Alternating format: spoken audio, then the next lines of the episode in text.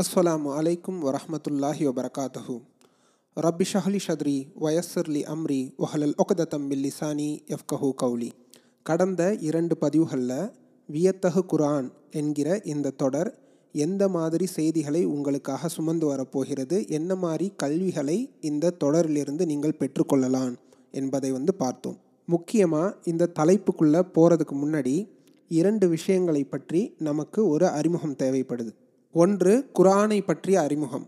அந்த அறிமுகம் என்பது இலக்கிய கண்ணோட்டத்திலான ஒரு அறிமுகம். இரண்டாவது ஒரு இலக்கியம் அப்படின்னு சொல்லிட்டு நாம் பார்க்குறா இருந்தால் அதனுடைய மொழியை பற்றி பார்க்கணும். அப்போ குரான் வந்திருக்கக்கூடிய அந்த அரபு மொழியினுடைய ஒரு அறிமுகம் வந்து நமக்கு தேவைப்படுது. இந்த இரண்டையும் அடிப்படை அறிவாக வைத்துக்கொண்டு இதன் பிறகு வரக்கூடிய எல்லா பகுதிகளையும் இன்ஷா அல்லா நாம் பார்க்க இருக்கிறோம். முதலில் குரானுடைய அறிமுகம். குர்ஆன் எத்தனை சூறாக்களை கொண்டு அமைக்கப்பட்டிருக்கிறது? நூற்றி பதினான்கு சூறாக்களை கொண்டு அமைக்கப்பட்டிருக்கிறது. இதை சிலர் தமிழ் மொழிபெயர்க்கும் போது வந்து சூறாக்களை அத்தியாயம் அப்படின்னு சொல்லிட்டு மொழிபெயர்ப்பாங்க. குர்ஆன் நூற்றி பதினான்கு அத்தியாயங்களை கொண்டது அப்படின்னு சொல்லிட்டு சொல்லுவாங்க. ஆங்கிலத்தில் சொல்ல வேண்டுமானால் hundred and fourteen chapters so குர்ஆன் என்பது ஹண்ட்ரட் அண்ட் ஃபோர்டீன் சாப்டர்ஸை கொண்ட ஒரு புத்தகம் அப்படின்னு சொல்லிட்டு சொல்லுவாங்க. இந்த சாப்டர் என்பதோ அத்தியாயம் என்பதோ சூறாவுக்கு சரியான மொழிபெயர்ப்பா அப்படின்னாக்கா கிடையாது. சூறாவும் அத்தியாயமும் ஒன்று கிடையாது. A surah is not a chapter no such thing ஒரு புத்தகத்தை நீங்கள் எடுத்துக்கொண்டால் அதை எப்படி படிப்பீங்க? அத்தியாயம் ஒன்று அத்தியாயம் இரண்டு அத்தியாயம் மூன்று அத்தியாயம் நான்கு. இப்படி வரிசையாக வந்து அந்த அத்தியாயங்கள் அமைக்கப்பட்டிருக்கும். அதில் சொல்லப்படக்கூடிய விஷயங்களும் கூட ஒரு கோர்வையாக வந்து ஒவ்வொரு அத்தியாயத்திலும் வந்து சொல்லப்பட்டிருக்கும். ஒரு இடத்தில் சொல்லப்பட்ட அந்த செய்தியை மற்றொரு இடத்தில் அந்த ஆசிரியர் வந்து மறுபடியும் வந்து எழுத மாட்டார்.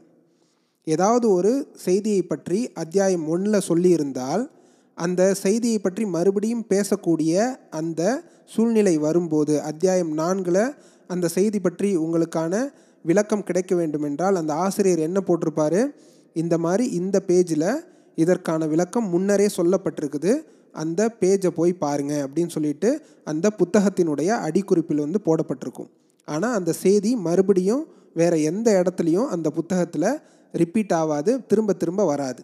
இதை நீங்கள் புத்தகங்களில் பார்த்துருக்கீங்கள ஒரு புத்தகத்தில் அத்தியாயம் அத்தியாயமாக சொல்லப்படக்கூடிய செய்தி ஒவ்வொரு அத்தியாயத்திலும் வந்து அந்த செய்தியின் கால வரிசைக்கு ஏற்ப அல்லது அந்த கோர்வையான நிகழ்வுகளுக்கு ஏற்ப வந்து சொல்லப்பட்டிருக்கும். இப்போ ஒரு புத்தகத்தை எடுத்துப்போம். அந்த புத்தகத்தில் இருக்கக்கூடிய ஒரு மூணாவது அத்தியாயத்தை நாம் பத்தாவது அத்தியாயமாக மாற்றுகிறோம். அந்த புத்தகத்தில் இருக்கக்கூடிய ஒரு எட்டாவது அத்தியாயத்தை எடுத்து முதலாவது அத்தியாயமாக மாற்றுகிறோம்.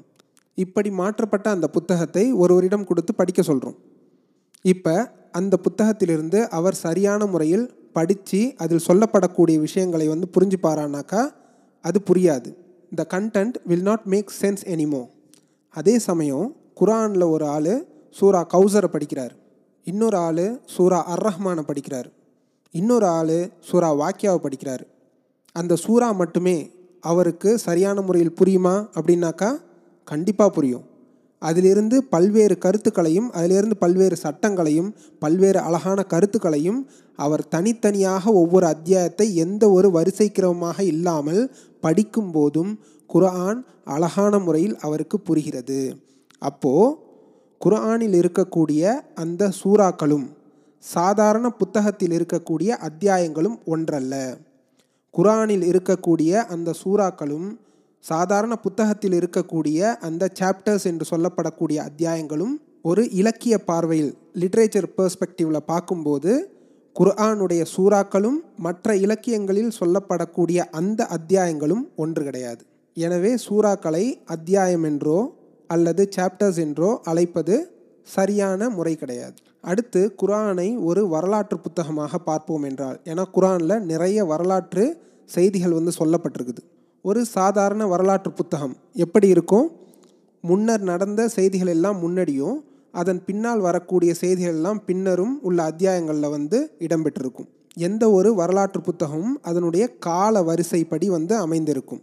ஆங்கிலத்தில் குரோனலாஜிக்கல் ஆர்டர் அப்படின்னு சொல்லி சொல்லுவாங்க. அந்த கால வரிசைப்படி தான் வந்து வரலாற்று புத்தகங்கள் எல்லாம் வந்து எழுதப்பட்டிருக்கும். ஆனால் குரான் வந்து அப்படி எழுதப்பட்டிருக்குதா? உண்மையிலேயே கால வரிசைப்படி குரான் தொகுக்கப்பட்டிருந்தால் வந்து முதல்ல எந்த சூறா வந்திருக்கணும்? இக்ரா பிஸ்மி ரப்பி கல்லதி ஹலக். என்று சொல்லப்படக்கூடிய அந்த சூறாவுடைய முதல் ஐந்து வரிகள் தான் வந்து குரானில் முன்னாடி இருக்கணும். அதே போல் கடைசியாக சூரா பக்ராவில் வரக்கூடிய சில வசனங்கள் தான் வந்து குரானுடைய கடைசியில் இருக்க வேண்டும். அப்படித்தான் குர்ஆன் அமைக்கப்பட்டிருக்குதா? அப்படின்னாக்கா அதுவும் கிடையாது.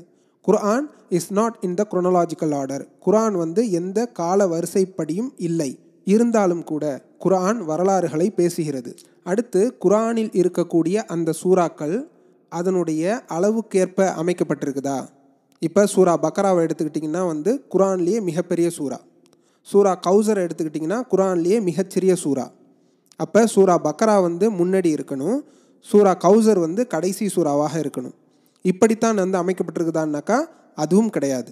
ஒரு சிலர் நினைக்கலாம் குரான் வந்து அதன் தலைப்பின் அடிப்படையில் அமைக்கப்பட்டிருக்குது. ஒவ்வொரு சூறாவுடைய பெயர் இருக்கு இல்லையா? அந்த பெயருடைய அந்த தலைப்பின் அடிப்படையில் தான் வந்து அமைக்கப்பட்டிருக்குது அப்படின்னு சொல்லிட்டு ஒரு சிலர் நினைக்கலாம். அப்படி பார்த்தா சூரா பக்ரா என்ன தலைப்பு? பசுமாடு இது சூரா பக்ரா இந்த சூறாவில் மாட்டை பற்றி மட்டும்தான் வந்து பேசப்படுதா அப்படின்னாக்கா இல்லை. சூரா பக்ராவில் குர்ஆனில் பேசப்படக்கூடிய அனைத்து விஷயங்களை பற்றியும் ஒரு சூறாவில் நீங்கள் பார்க்க வேண்டுமென்றால் சூரா பக்ராவில் பார்க்கலாம். எல்லா விஷயங்களையும் வந்து அப்படி தொட்டு தொட்டு தொட்டு தொட்டு பேசியிருக்கும். சூரா இப்ராஹிம். சூரா இப்ராஹிமை எடுத்துக்கொண்டால் நமக்கு என்ன தோணும்? ஆ இப்ராஹிம் அலை இஸ்லாம் பற்றி எல்லா செய்திகளும் வந்து இந்த சூறா கீழே இருக்கும் அப்படின்னாக்கா நோ இல்லை. நிறைய செய்திகள் சூரா இப்ராஹிமில் பேசப்பட்டிருக்கிறது வந்து இப்ராஹிம் அலை இஸ்லாம் அவர்களுக்கு நேரடியாக தொடர்பில்லாத செய்திகள். சூரா பக்கரால் இருக்கக்கூடிய இருநூற்றி எண்பத்தாறு ஆயத்துக்களும் வந்து பசுமாட்டை பற்றி பேசுதா? இல்லை. அந்த சூறாவில் பசுமாடுகளை பற்றி பேசப்படுது. ஆனால் அதில் இருக்கக்கூடிய நிறைய செய்திகள் பசுமாட்டுக்கும் அதுக்கும் சம்மந்தமில்லாத செய்திகள். ஒவ்வொரு அத்தியாயத்துக்கும் அதுக்கு தலைப்பு இருக்குது.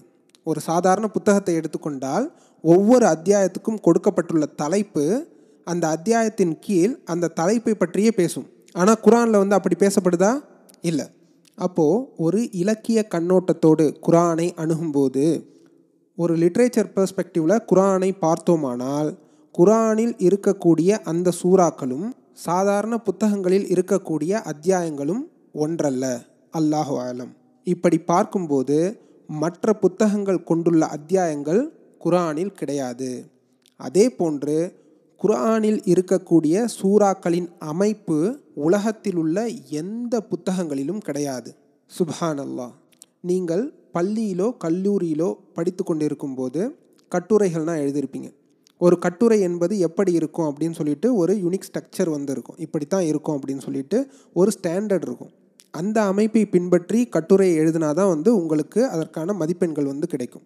முன்னாடி என்ன இருக்குன்னு? ஒரு முன்னுரை இருக்குன்னு அதன் பிறகு வந்து துணை தலைப்புகள் எல்லாம் இருக்குன்னு கடைசியில் ஒரு முடிவுரை இருக்குன்னு அதில் சொல்லப்பட்ட விஷயங்கள் எல்லாம் வந்து கோர்வையாக அமைக்கப்பட்டிருக்குன்னு இதில் ஏதாவது நீங்கள் மாற்றியோ அல்லது கோர்வை இல்லாமலோ எழுதியிருந்தால் வந்து உங்களுடைய ஆசிரியர் என்ன பண்ணுவார்? இது தப்பு. இது இந்த இடத்துலேருந்து எடுத்துகிட்டு இப்படி மாற்றி எழுது அப்படின்னு சொல்லிட்டு உங்களுடைய கட்டுரையை வந்து மாற்றி எழுத சொல்லுவார். கிட்டத்தட்ட இது போன்ற ஒரு அமைப்பை கொண்டு தான் வந்து உலகத்தில் உள்ள புத்தகங்கள் எல்லாம் எழுதப்படுது. அல்லாஹ் என்ன செய்திருக்கிறான்? தனக்குண்டு சொல்லிட்டு ஒரு அமைப்பை வந்து ஏற்படுத்தி கொண்டு அந்த குரானை மிக மிக தனித்துவமான வகையில் வந்து அல்லாஹ் இந்த குரானை ஏற்படுத்தி இருக்கிறான். இதை போன்ற ஒரு புத்தகம் இந்த உலகத்தில் கிடையவே கிடையாது. இதை போன்ற ஒரு அமைப்பில் எந்த ஒரு புத்தகமும் இந்த உலகத்தில் கிடையவே கிடையாது. மேலை நாடுகளில் இஸ்லாத்தில் இல்லாமல் குரானை படிக்கக்கூடியவர்கள் அந்த விமர்சன கண்ணோட்டத்தோடு குரானை இலக்கியம் என்ற கண்ணோட்டத்தோடு படிக்கக்கூடியவர்கள் என்ன செய்கிறாங்க இதை சாதாரண மற்ற இலக்கியங்களோடு ஒப்பிட்டு குரானில் வரக்கூடிய இந்த அத்தியாயங்கள் இருக்குல்ல இது எந்த ஒரு அர்த்தத்தையும் வந்து கொடுக்க மாட்டேங்குது. இதில் இருக்கக்கூடிய விஷயங்கள் வந்து ஒரு கோர்வையாக இல்லை. இப்படி சொல்லக்கூடிய மாற்று மத நண்பருக்கு என்னுடைய பதில் என்னன்னாக்கா குரானில் இருக்கக்கூடிய சூறாக்கள் நீங்கள் ஒப்பிடக்கூடிய மற்ற இலக்கியங்களில் இருக்கக்கூடிய அத்தியாயங்களை போன்று அல்ல. இது சூரா இது அல்லாஹ் குரானுக்காகவே ஏற்படுத்திய யுனிக் ஸ்டாண்டர்ட் அற்புதமான ஒரு அழகான அமைப்பு. இந்த அமைப்பை போன்று இந்த உலகத்தில் நீங்கள் எந்த இலக்கியங்களிலும் பார்க்க முடியாது. அடுத்து ஆயாத்துகள். ஆயாத்துகளை பற்றி வரக்கூடிய பதிவுகளில் பார்ப்போம் இன்ஷா அல்லா